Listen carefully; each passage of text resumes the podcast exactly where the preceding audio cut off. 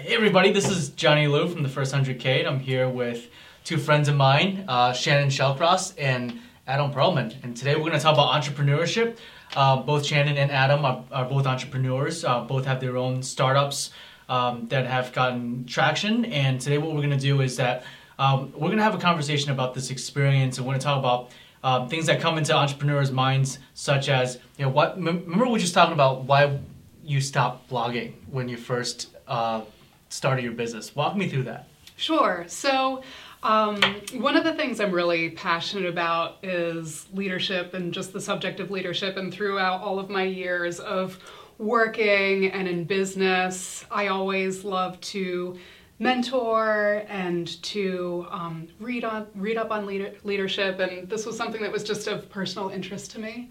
So I was doing some blogging, and once I started my business, which is not a, it's not a coaching business, it's not leadership. We do healthcare analytics.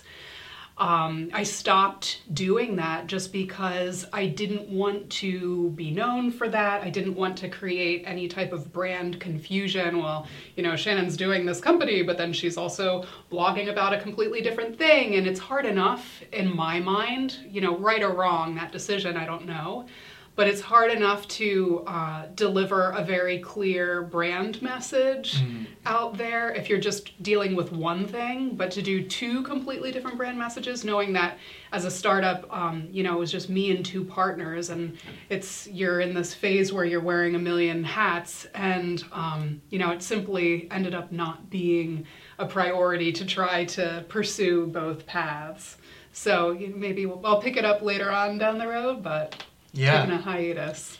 So, do you think that if you kept it up, I mean, did you get any responses from potential clients that, um, oh, hey, I saw that you blogged about this and I thought we were talking about this versus we're talking about healthcare analytics. Did any of that come up? No, no one ever specifically said, "Oh, I didn't know that you had this company. I thought that you blogged on leadership topics." And I didn't do it forever. It was probably for, you know, a span of maybe a year that mm-hmm. I was doing that and I was truly just doing it on the side. It was something that was of interest to me. But um, no, no one ever specifically said, "Hey, I'm confused." Got it. And Adam, you're sort of trying to do the other, sort of the opposite of that. Integrate it all. Yeah. yeah, yeah, yeah. Yeah, so I, I found that um, well, I don't have the same type of issue that, that you have, where you have a established business with a with a certain brand that you're trying to build and have this kind of conflict. My my issue has been a little bit different, where when I was starting out, um, I think that I had tried to actually separate my work life and my personal life and now i'm trying to put these things together because i realized that for, for myself that wasn't the right direction to go. And so on my journey um, I, I learned that the more i can connect what i'm passionate about personally with what i'm passionate with with the work that i do that just that just starts to feel more and more natural. And if i feel natural about it i can behave authentically. And if i can behave authentically i feel comfortable and then i, I feel good and so for me it has been sort of like the opposite sort of uh, direction but um, so far that seems to be working out really well. And the more i understand what i'm trying to do and i can self-validate inside here that like actually it feels good the more i can talk about it and work on it really hard. And i like that part of it. Yeah and adam Jen, I'd love to have you walk through um, you know what your current business does and how did you get started and and what was it like getting sure. traction um, so what the business does right now, uh, the nuts and bolts of the business is e-commerce. We sell online on Amazon and a little bit on eBay. We source inventory through Ocean State Job Lot, which is a company my, my family's involved in.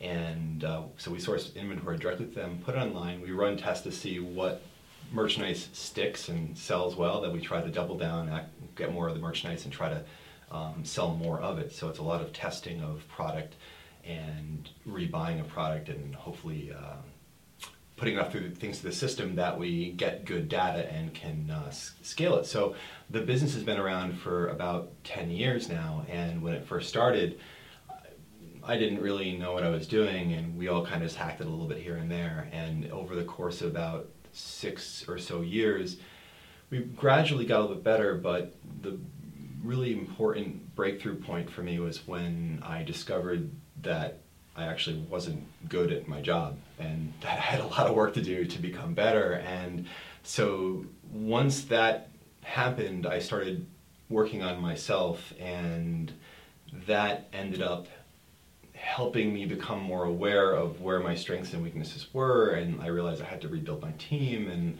I had to basically identify something that mattered more than just having a business to make money. And once I started putting those pieces together, it started to really make progress. The business itself made progress. I started surrounding myself with the right group of people, and uh, that was really important. So um, we now have some traction. We're, we're, we're growing. We're still figuring out the actual model. Like the work's not done, but we're, we're making a lot more progress. And I'm starting to get the right people on the bus and the right seats, and uh, that's been fantastic. And on a personal level, um, transitioning from the default mentality of hey, let's just do this to make maximum amount of money to the mentality of, hey, let's this is an opportunity. This is this this whole arrangement here is kind of a gift. It's not everyone has this particular opportunity. How do we leverage this to do something meaningful in the world? That transition was like night and day in terms of its meaningfulness personally, and I think that one of the most gratifying things is when I can find people who join the team that also believe in what we believe in. So do you want me to talk at all about that or? Um, Absolutely, yeah. Uh, so. Because Adam, you, I mean, you're being modest here, but essentially, Adam, you you've built a seven-figure business, uh, revenue-wise. Yeah, yeah. So but that's that's significant. I, I, guess it. Well, thank you. I'll try. I'll try to take the compliment. I I um I always think of where we are relative to where I think we need to be to have any real impact, and so in my mind, we're still very basic in that sense. Um, like we'll need to be a lot larger to have the kind of impact that we'll need to have to be successful. But uh, but yeah, it feels great to have made progress at all. I mean, we have to be doing some things right to be growing, and um, so the idea that we're pursuing is um, actually there's, there's two there's two ideas. I'll try to encapsulate it as, as succinctly as possible though. Um, we're trying to build a business that can build other businesses that will work together um, to solve important problems. And at the same time, we're trying to build an educational, um, a new educational modality inside of our business that we hope, if successful, can be an alternative to some of the educational options that people have today, especially for young adults, but possibly if we're successful for um, younger people as well. And the idea is centered around the notion that really life is more important than simply getting a degree and getting the ne- getting that job and getting the paycheck. Like that's important, but so are other things in life, like how we, um, the type of relationships, the quality of the relationships we have with other people, how we use our minds to interpret experiences. Uh, something can be a mm-hmm. failure or it can be a lesson from which we can grow from. Um, how we manage our money, basic finances. Uh, there's just a range of things that are important in life, and we feel that uh, it's important to address all those things in education. If you're going to teach people things, teach them all the things, or at least the most meaningful things that they'll be dealing with in their life. So rather than try to focus specifically specifically on a, on a degree, um, we're saying, hey, let's try to help people self-actualize. Let's actually see if we can help them find this trajectory of growth and become the best possible version of themselves. And maybe if they can do that, then maybe they can help other people do the same. And we have this idea that maybe we can do this inside of a company, which is like this, wait, what kind of idea? Except that I think it is possible for it to work because um, a company can be reimagined as a sustainability mechanism for a group of people who are on a quest to make a positive impact in the world. Like, there's no reason, I think, at least in my mind, why that can't happen. Um, we still have to engage in the marketplace. We still have to create value for people and capture some of that value so we can sustain ourselves along the way. But really, why can't a company be completely mission driven and utilizing all its assets to accomplish a thing that it really cares about? Um, look, these are all just ideas, but we're going to try them and see if they work. And so I feel like it's great when we can bring people on who, who believe in these things. And then the idea would be to, um, for the students to become the teachers so that as people learn, as people grow in this environment where we're teaching and they're learning, that they can then work with the next generation of people and help them learn and so forth and so on. So that's those are just some aspects of the idea. So essentially, you're trying to build a culture, and once you have that culture, then the astronomical growth comes naturally. um, That's what I'm hearing. I don't know if the growth will come naturally, only because you still have to have the good business ideas, right? You have to still, the nuts and bolts still matter. But I think what you have when you have the culture is two things. First, if you have people who want to create value in the world for other people and they're mission driven, if you can teach them to start companies and if they can be successful in doing that, they pass the DNA, the DNA follows them. And when they build their teams and their cultures, that follows. I had um, one of the young women on my staff today ask me a question uh, about this. She's like, how do you work with other companies where maybe they're coming from like a different place, like it's a dog eat dog world, or um, you know, philosophically they're just not in line. And you know, my answer was that um, first of all, there are good people out there, and if you could find them, then this can be compatible. But m- maybe maybe you don't try to change their minds. Maybe you try to do something from within. You, you teach the people who are part of your group how to be successful. And if they've got the right heart and you, they can learn the skills, then maybe you don't have to go and change people's minds. If you can become an example of how you think people should behave, then you are you are an example. You can inspire people. Starting with you first, right? Um, yeah, it's it's uh, it's hard work. You had a very successful career in corporate America, and then you decided that you wanted to be an entrepreneur um, and start your own company. What was that transition like for you? Uh, it was a little scary. Obviously, it is. Uh, it takes a little bit of craziness to to give up this established thing that you've spent so much of your time and energy building for something that has zero security, and you know it may or may not end up working. And we know that the statistics of startups that end up succeeding is it's very very small. Mm-hmm. Um, and it takes some some very special things to make that happen. So yeah, a little scary, but there were a whole bunch of um, little motivations at the beginning that I used to kind of um, make that decision. And I remember one of the it was you know these internet memes. One of the the things that I was looking at was you know one picture of other people's dreams. And you know it's this like perfectly built house. And then your dreams. And it's just like you know a pile of sticks on the ground. And basically to say like you're spending all of your time building other people's dreams. And why don't you put all of that time and energy into doing something that's actually your dream? Mm-hmm. and so around the time that I started my company with my partners we knew, uh, having worked together in the past, that there was a real uh, chronic issue with um, health data and effectively managing it and using health data to help um, health plans, to help providers, to help employers make decisions on healthcare, um, and also to help them to save money. But health data is very messy. Uh, you really have to have a good amount of expertise to work with it.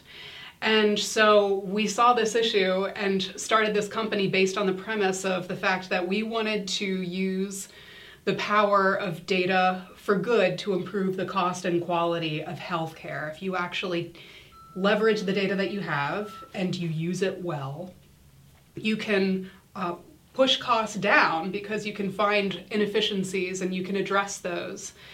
Uh, so so anyway, we definitely knew that the opportunity was there. We had the expertise to do it. Like I said, it took a, a bit of crazy to mm-hmm. end up jumping on that, but it's something that we all really believed in and still believe in. So is that that mission driven nature that pushed you to take yes. that first leap? Absolutely. Because I know for a lot of people out there, um, that are watching their either they're coming out of school or they're working an entry level job or maybe they've gone a couple promotions into their career and they've got student debt they've got you know bills to pay and some of them may have kids to make that leap. Because you had uh, i mean when you started the company you had a family and you had young kids. Yeah. and still do. you still do. And you're, ju- you're juggling all of that. So what tools, you know, either techniques that you've learned throughout the years to help you really manage balancing both effectively? Because you're, I mean, your kids have a really strong relationship with, you know, both you and your husband, and you've been able to maintain that part of your life as well as building this. Yeah. So like tips to, and I know that's like a lot based on what we hear. A lot of people coming in, you know, they're just graduating school, and you're thinking, oh, I don't have friends, I don't have time to go out with my friends, and that's what they're really trying to balance. Mm-hmm. Versus, you know, people, entrepreneurs like you, where you're balancing a whole other fam, your whole family as well as this new startup, which is like a new baby. Yes, yes, yes. And So how do you do it? uh, What's the secret? It's a very colicky baby. but um, yeah, it's it's tough. And personally, I I am all ears whenever people are giving secrets to work life balance. I don't really know that it exists, and particularly if family is involved, it's I just see it as a series of trade-offs. Okay, well, you know, I will travel on this day to visit this client, but that means that I'm not going to see my kids at all that day. Mm-hmm. And it's just this series of decisions that you make and it, you know, you have to figure out in the moment which which is most important and you have to make sacrifices. You know, I I sometimes look at my business and I think we would be wildly more successful if I never ever saw my kids, but I refuse to do that. So, uh, you know, there are compromises every single day. So, um, it's it's a challenge for sure, but I have a couple of things that I know are important that I will not compromise. I used to travel multiple times every single week. I will not do that anymore. Um, I, I really try to tailor my schedule so that's not something that I need to do. And I had a hard time um, in the past saying no to things. As soon as something comes up, or okay, now you need to hop on a plane and go to Houston, Texas, I used to say, okay, you know, I'll, I'll figure out a way to make it work. And now I, I say no. And are there trade offs? Absolutely. But um, it's, it's simply a, a choice for quality of life. And then also, you know, having that balance or really integration in the beginning, as well as getting you know your first couple clients, right? What was that like? Because your clients are essentially they're whales. I mean, these are big corporations, and the sales cycles are long, and it's a very sophisticated service and product that you're offering. And you've got to, how long is your sales cycle, and and and how do you really keep things going while you're waiting for your next deal to, to come in? Do you try to really build a wide pipeline, or do you try to really focus on a few key clients to go after? That's a good uh, question. So this kind of takes me back to my my days of managing sales operations and the takeaway that I bring with me to what I do today is the fact that you have to have as many irons in the fire as you possibly can. Sure, you know, it would be great if I would just have my three big fish that I was working on getting, but the sales cycle can sometimes be up to 18 months long. So that's uh, that's not really going to help anyone, and you need to make sure that you constantly keep the pipeline full. So um, you know, my goal is to try to make contact with as many people as possible, uh, get my feelers out with as many companies as possible, and constantly just keep all doors open and all options open because you never know what is going to hit, as they say, and when it's going to happen. And then in terms of managing your day to day, because I, hear a lot of people they ask us questions on, you know, what do you do every single day? Because there's a big, you know, goal and, and vision that you're going after. But in terms of since you're managing operations, you're managing sales. I mean, you've got two partners that are phenomenal technologists, in, but you have to run both the front of the house and the back of the house. Like, how do you split that up every single day? Or is it a weekly plan? Is it a monthly plan? I usually plan things out on a weekly basis um, just to keep myself honest and to keep myself on target. So I'll take a look at my entire week and I'll, I'll assess okay, what are the biggest priorities that we need to be focusing on? And um, make sure that my time is allocated accordingly. Because if I don't do that, it's so easy to let some other distraction Like an come interview. up. Yeah, like this, for example. No, um, or you know, even uh, an event that's going on at my my child's school. You know, it's it's very easy to become consumed with things that are not always your your most important. And I think that's a tendency both in the startup world, but then also in the regular business world that people let the urgent dictate what they're doing every single day. Mm-hmm. But you have to understand, like, what's your most important thing that you need to do. And maybe it's not urgent, but you need to be slowly building those things and build that into what you do on a weekly basis. That just reminds me of the four quadrant system that is taught a lot. I, I don't know, remember it was Stephen Covey Stephen or Covey. it was yeah, where you have like the you you have the the important and urgent that you have to address today, and then the uh, the not important and urgent, which you could you you try to get rid of as many of those as possible, and then the unimportant and unurgent, which you don't touch at all, and then the the important but unurgent, which you have to really focus on, Yeah. because otherwise, if you let the other three dictate your time, then you're never going to get to long term growth. Now, your business has a very different way of selling, and I, I always I'm really interested in selling because I truly believe that in any company, you're gonna in the beginning, it's all about sales. It's about how fast can you either sell an investor, you can sell.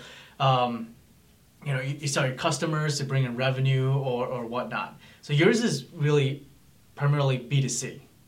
Yeah. Well, so far that's what we've had the most traction with.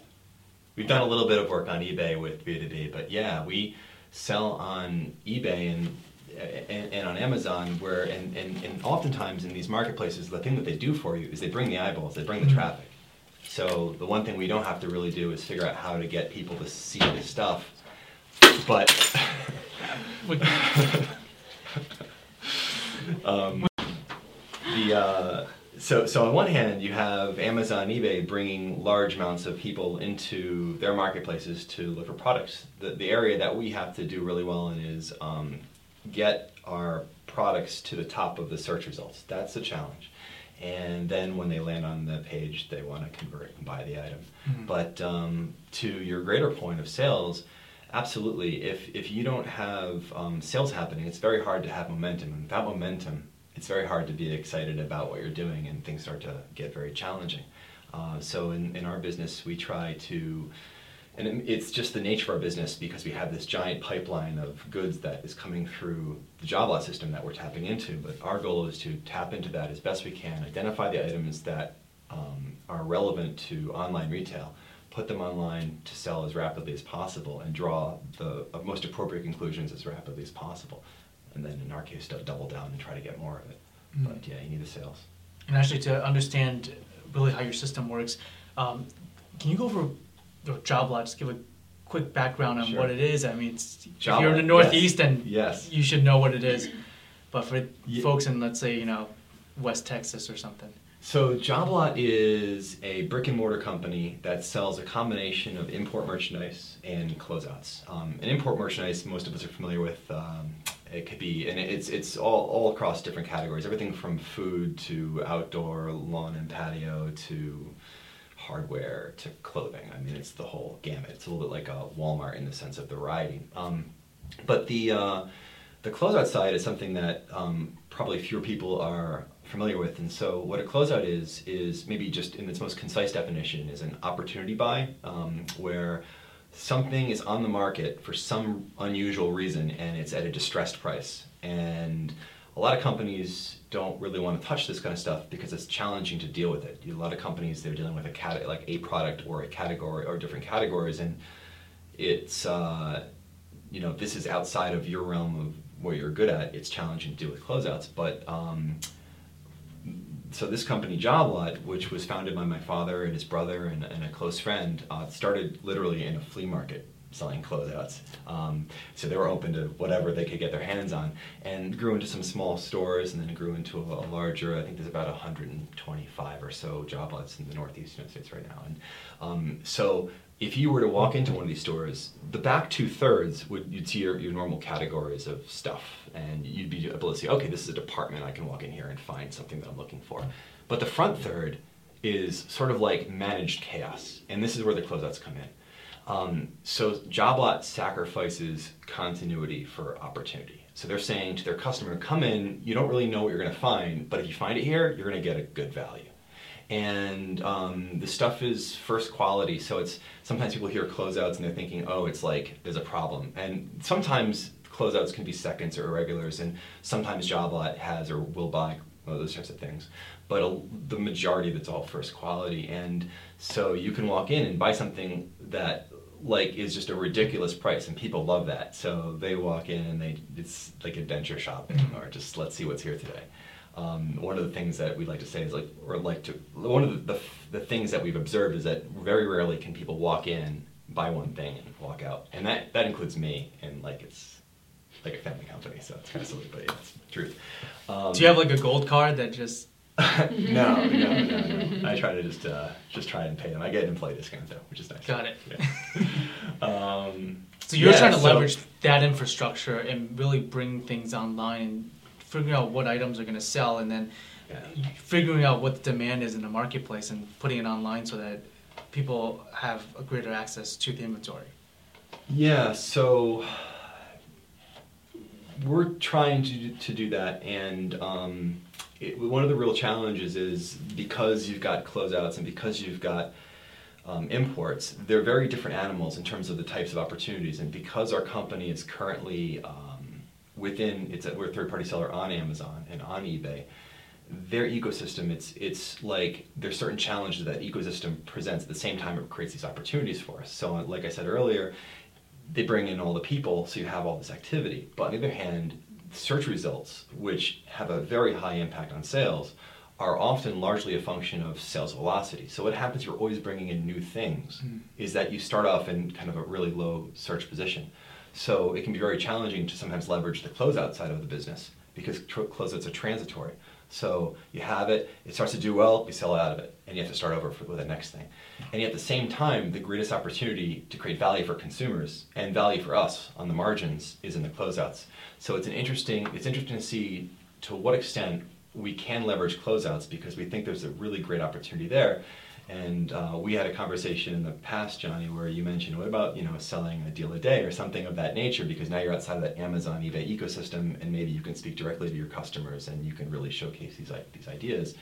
And I'd like to get to the point where we can try ideas like that.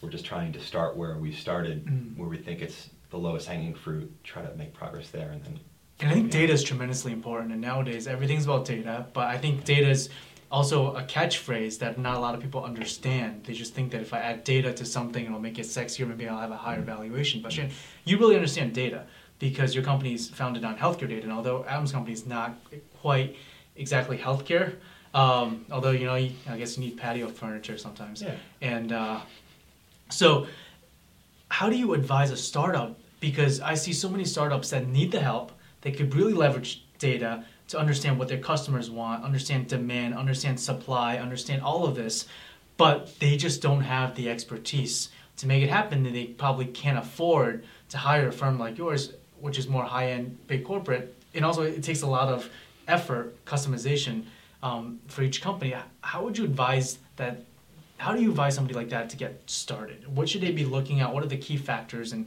how do they do it for cheap so that they can grow to a point where they can afford a company like yours? Yes. So uh, there are a couple of things that everyday people can can take away and use to help them to use data to grow their company. So um, first of all, you have to have a method of capturing it. Um, you know, a lot of companies that are largely offline. They don't really use much with computers. This is very difficult to do. So to have some automated systems in place is very important so you can capture data. And the more you can capture, the better it is. So that's really phase what type of systems one. do you see used a lot? I mean, is it just a simple Excel, Excel. file? Or? I mean, that's probably the most commonly used one. Uh, that's one that you know we can't use because they tap out at I think it's like two million records. got it. So Excel definitely has its limitations. However, it's impressive to me how many companies make use of some pretty advanced functions within Excel. I mean, you don't have to be buying these crazy systems. Excel really will do it. So, um, using something like that just to make sure that you're capturing information. Uh, the next thing is making sure that it's clean. A lot of businesses don't know that they're capturing the same amount of information in two or three or four different places. And this actually is a real problem for many businesses. Many of them don't even know that it's a problem. But it's this you know it turns into this the old uh, it term garbage in garbage out you know when you have bad data that you're using you're really not going to be finding great things mm. out from it. It's going to be pointing you in the wrong direction. So making sure that you kind of understand what's behind that data you understand what's behind the numbers is very important. And also just understanding the business and applying your understanding to what you're looking at. And I liken this to when you do a job interview. So no one takes a resume and sees all the data on a resume, past jobs and you know someone's GPA and just says, "Okay, this person is hired." You have to use your own judgment. You want to meet the person, you want them to meet other people, you want to talk it over with other people too. And this is the whole practice of just using your own knowledge and and combining that with data to make a decision. Mm-hmm. I think one of the scariest things I see happening in different companies is just basing decisions off of data because what we know is that data is limited in its abilities. Um, you're never capturing everything where data is concerned, and you can't take the human part out of that equation. You need to have someone who is knowledgeable about the subject matter helping to make the assessment. For us in healthcare, what we say is you you need a data scientist who is um, specializes in clinical and pharmacy information who knows that that data. But in another type of business, if you're dealing with retail data, you want someone who who knows that and understands the limitations of how that data is captured. So, like in terms of, let's say, Adam's company, how would you start to even advise him in terms of what he, what should he be tracking? Um, because you know his business is very supply side oriented as well. How do you how do you marry the um, how do you marry the demand chain? Um, all right, that's a real word. Uh, merge those two together, and also how do you then empower, let's say, an analyst, right? That's possibly entry level person at a startup to learn the necessary techniques to be able to manage that project? Tough. You you really if you're having someone who's an entry level person who doesn't know retail and the nuances of what you need to be looking at, that is it makes it a bit more challenging. I think that it it means that you would need to be investing more of yourself into helping to point that person in the right direction or, uh, you know, if it's a super self starter and someone who is willing to research these things, there's virtually nothing that you can't find out there if you're trying to, to research this stuff.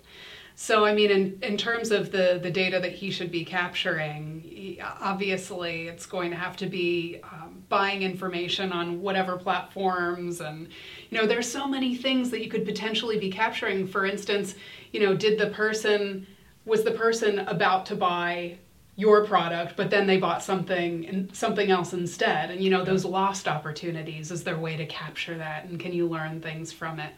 So it really can become so big, but I think that it's it's helpful to just start at a starting point and you take a look at the data that you have and that will start to open up doors. Okay, well, this is bringing up this question. If I had this data, then I could answer that question. Mm-hmm. That will help you to build and point you in the right direction. And in the beginning, you think that's possibly a CEO's role to take a look at that, to see how it aligns with the vision and the mission, and and, and really tell that story.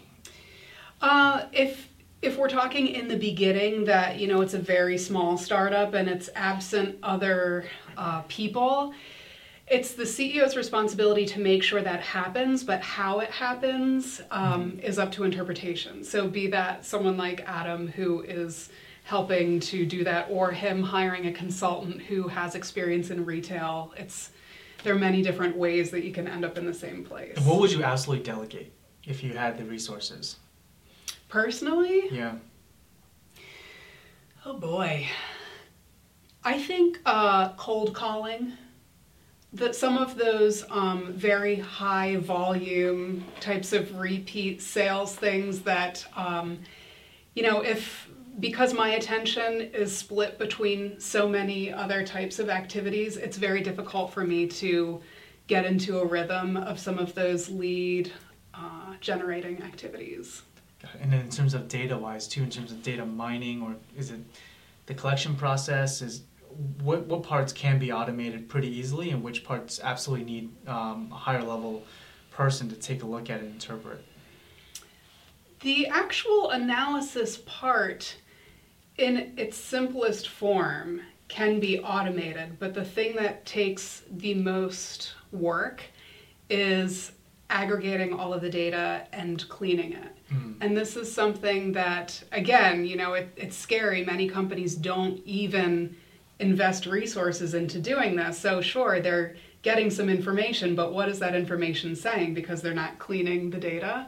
It's very work intensive if you're doing it right. And for Beta X Analytics, that's what you're doing. You're really taking the data, you're cleaning it, and then you're able to tell a story from it so that it becomes a lot easier for somebody without that background to understand it. Yep.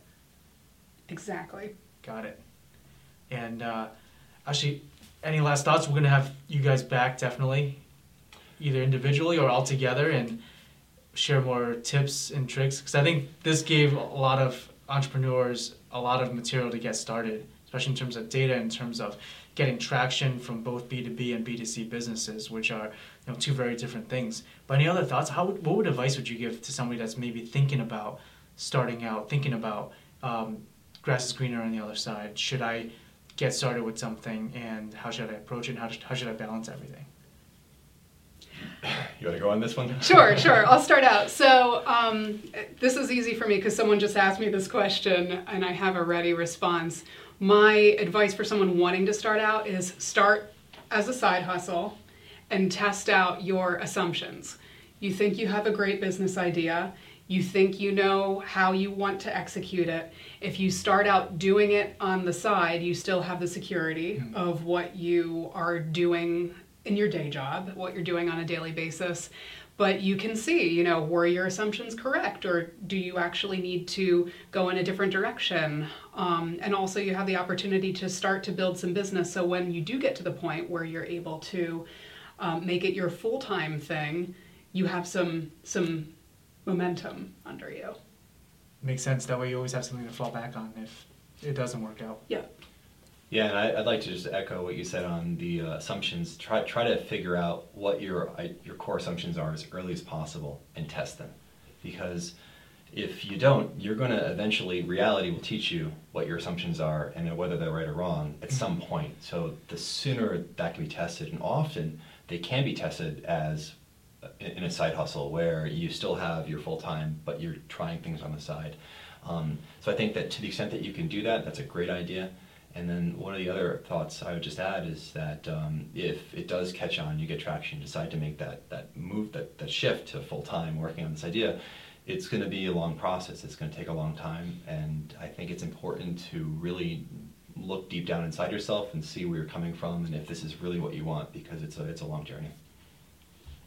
um, advice wise because i've been struggling with like the whole identity thing which is like who who are you as a company um, what do you want to accomplish and whether are they going to confuse you as oh you're this development person like coaching development person or are you building a company? And i think that there's a way to integrate both like just like how you're talking about if you're passionate about leadership um, i know that like in for example in leah's case she's very um, she's very passionate about now empowering women to in the workplace to go out there and and and be able to uh, embrace femininity as a strength um, leadership skill versus like everybody try to be a man kind of thing. And, and and not working as well.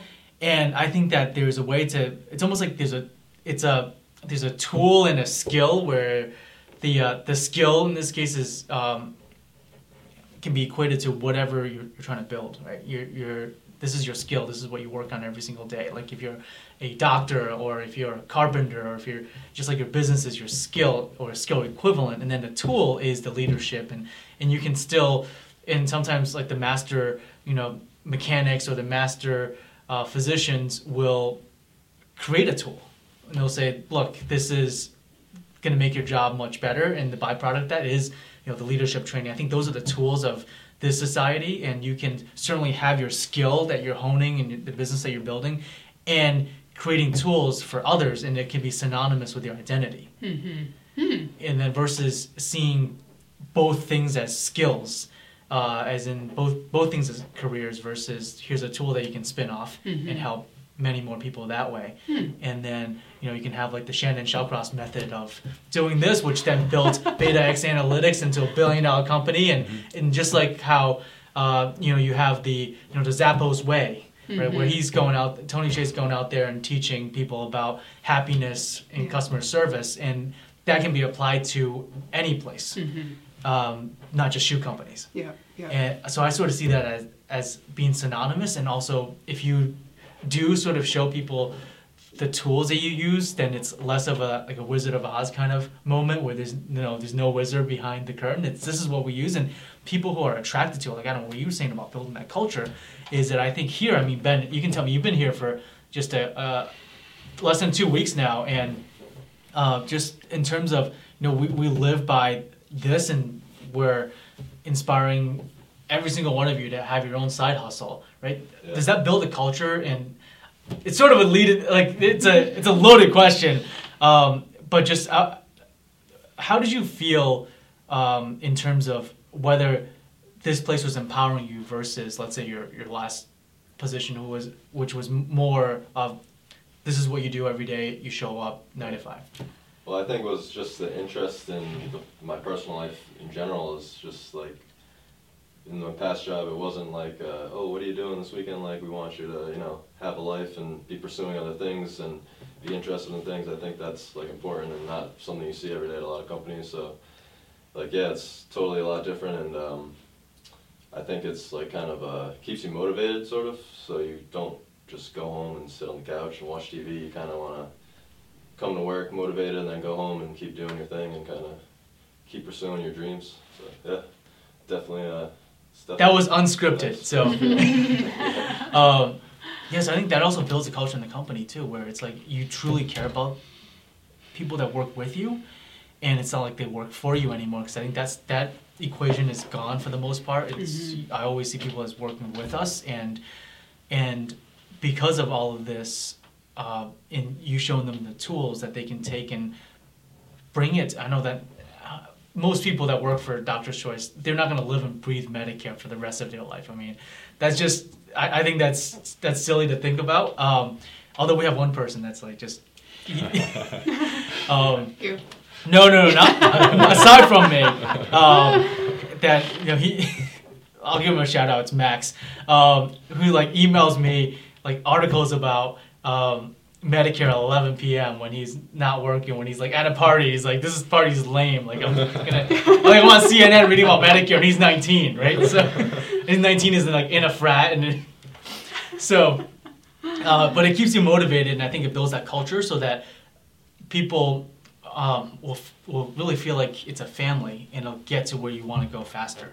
Oh yeah, I've heard it uh, compared to creating a, a greenhouse in the workplace. So if you truly create that environment where people can be genuine and authentic, and you're supporting them in that way, none of it is contrived. They're truly encouraged to pursue their passions.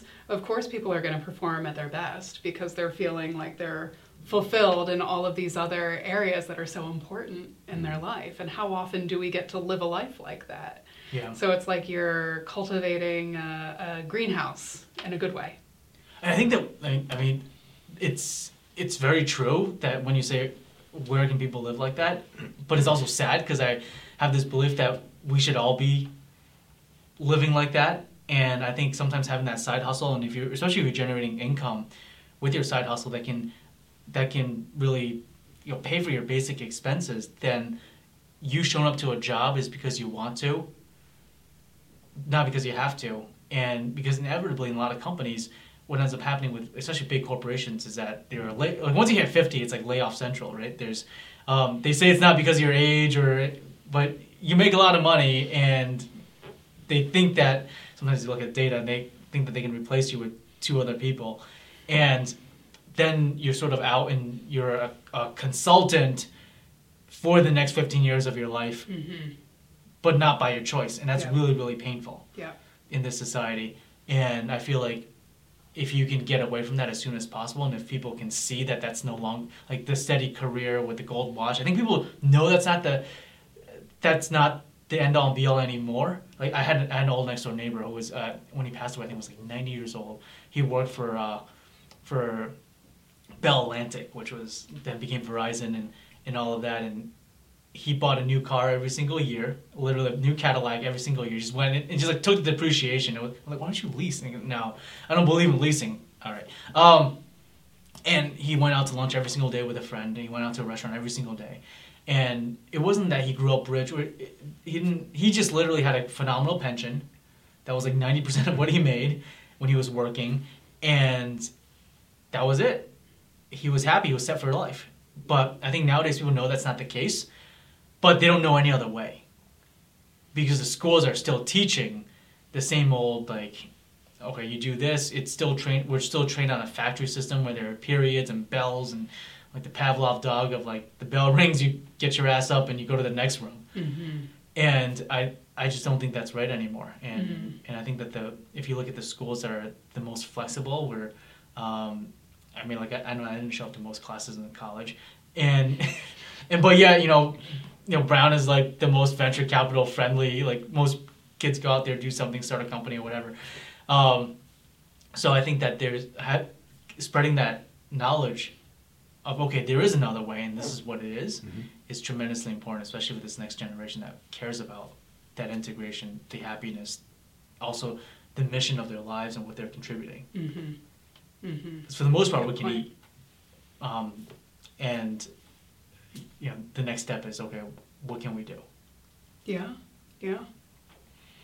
Yeah, I'm, I'm optimistic that things can get better, and we just need to figure out how to do it. Yeah, Keep trying things.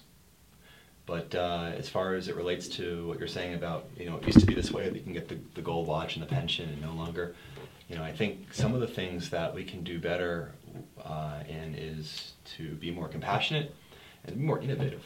I think when you combine passion, um, compassion with in, with innovation, innovation, if successful, you tend to have higher margins. Higher margins, you have more options. You can be more generous if you want to be. If you're in the restaurant business, where there's very low margins, you could be the most compassionate person in the world. It doesn't really matter because you can't do the things for your staff that you might desire to do. Mhm. But if you can combine the best of what's in your heart with the best of what's in your mind, then I think there's real opportunity there to create new systems of doing work and culture that you can get the best of what you want to provide to people.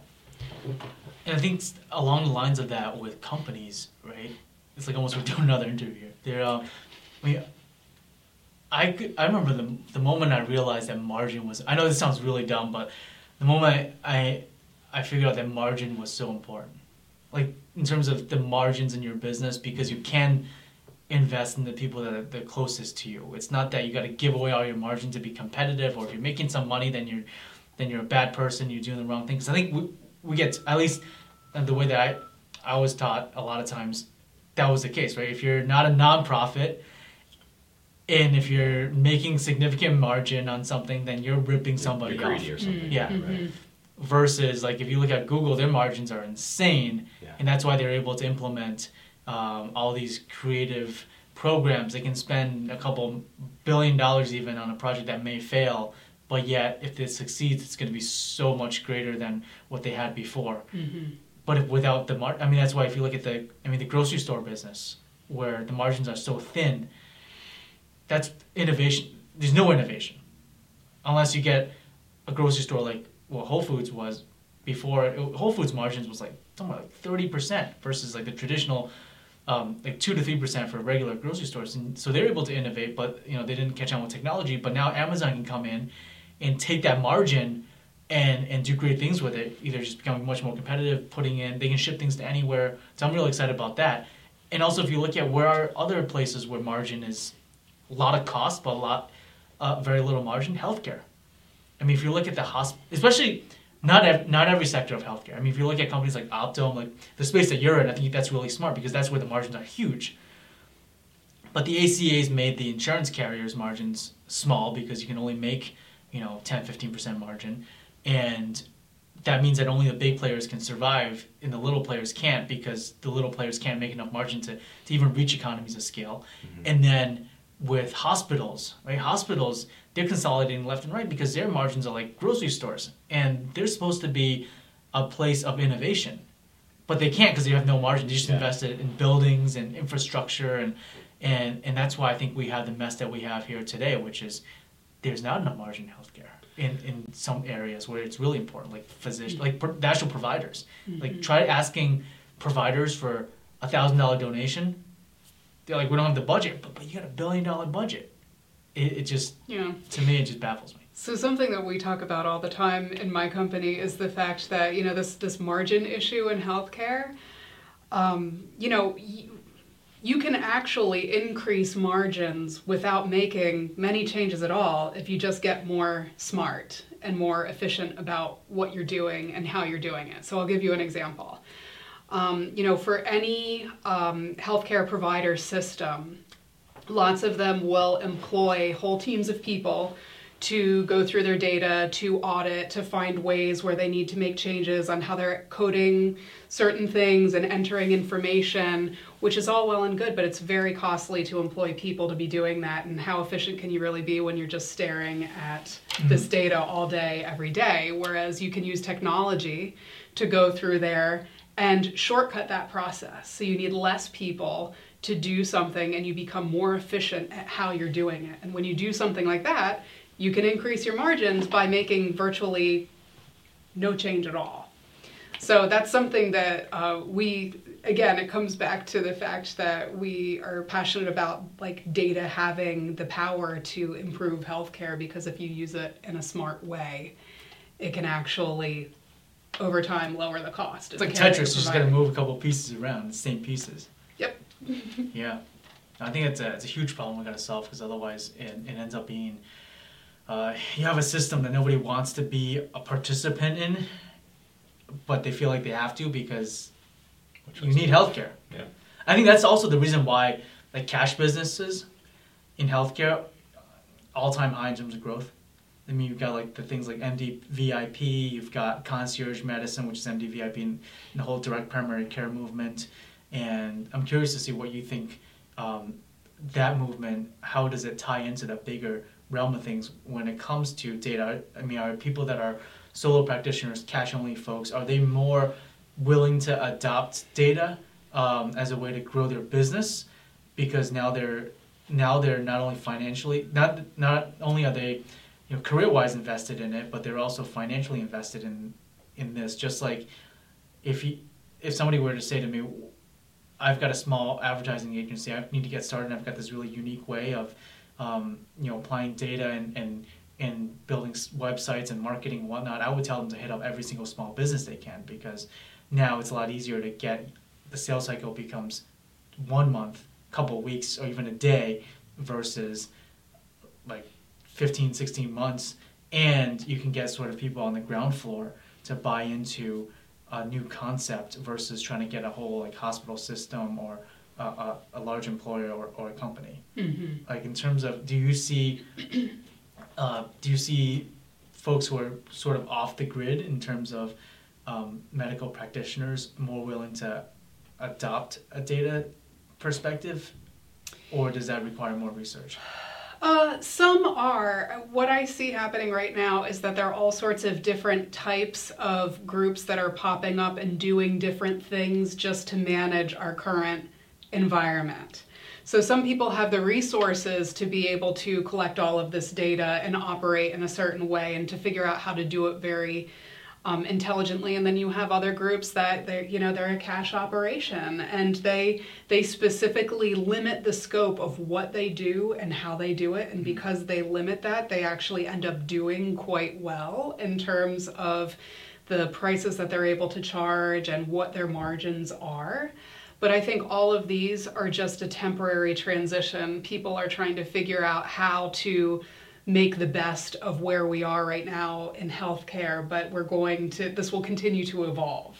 So these things will not continue, and I think that um, the pressure in the next five, ten years is going to be much greater for some of the, the smaller providers or providers that really aren't using much um, with data that they're they're going to have to uh, for a number of different reasons because of the uh, capabilities with predictive analytics and the amount of data that will be collected. And I think that lawsuits and you know medical malpractice in the future is also going to give way to legislation. And you know these things are going to help to shape the the occasion that providers need to rise to and what will be necessary for them to be doing business in the future. Yeah, no, that makes a lot of sense. And also from like a consumer perspective, um, I would love to see if there's a correlation between once things become more cash based. Because nowadays, I mean, even, as you see in, your, in the company where deductibles are getting higher, people are starting to pay for healthcare more upfront. Like we just put in a company plan here, and it's and it's a um, it's like a three thousand dollar. It's an HSA three thousand dollar deduct. Sorry, man. Um, but it's it's good when you're young. Uh, you get to put money away pre-tax. That's why we made the decision. And it's still like for a family, like we're, we're young, family, healthy. Knock on wood. Um, aside from the juicing incident, um, you know, three three people on a family plan. It's like a grand a month. It's like twelve grand a year Plus, we got to pay the family deductible. I guess six. Like we paid six grand before we even get any care. So really, it's eighteen grand for an average family, young family. Mm-hmm. I just don't know if that's affordable, and and I think that. Um, you know, for that six grand that we have to pay out of pocket, cash, pretty much, I'm gonna start shopping around. I mean, the behavior is gonna change. It's gonna be more like retail, and I gotta find a better way of doing that. Mm-hmm. And I think that's when, if you tell the providers, because now we've already talked to providers, maybe something that we can work on is, like, if I can give you the data to show, like, this is how you should price yourself and how you should, like, how you should attract clients, then, um, then they'll listen. Mm-hmm. Because they know that if I do X, Y, and Z, then my revenues will increase by this much. And you, you can, I mean, I, I've seen, and this is, we'll, we'll put this in, but I don't know if we should, but we'll do it anyways, where it's like I'll, I'll be at a, a get together with a whole bunch of people that I went to medical school with, and they're now physicians, they're practicing physicians, and then and then you know they talk about they want to help people, and I, I do feel like they that it's genuine, but at the end of the day, I'm like, are you going to do it in Rhode Island? And they're like, yeah, I don't know, and I'm like, is it because of the reimbursement? They were like, I really love helping people, and I was like, here's the butt, here's the butt, here's the butt. Um, but you know, I got to look out for you know my financial interest as well. And if South Carolina is paying me hundred percent more to be down there, and uh, I know that I can live, I can live in a five thousand square foot house for the price of a two thousand square foot house here. Mm-hmm. Why wouldn't I? Yeah. Aside from if your family's here, but that's what we see as well is that the financial component compensation is tremendously important for for even physicians and i think that's going back to the margin conversation of like the the great lie of in order to do good you can't do well. No, I don't. Hmm. I don't see the connection there. I think uh, you can do both. Yeah, exactly. Yeah. Sound advice. All right. So we'll catch you guys next time. Well, thanks for joining us, right. and uh, follow these guys. We'll put their handles um, below them, and we'll catch you next time with some great advice, and hopefully you'll get started.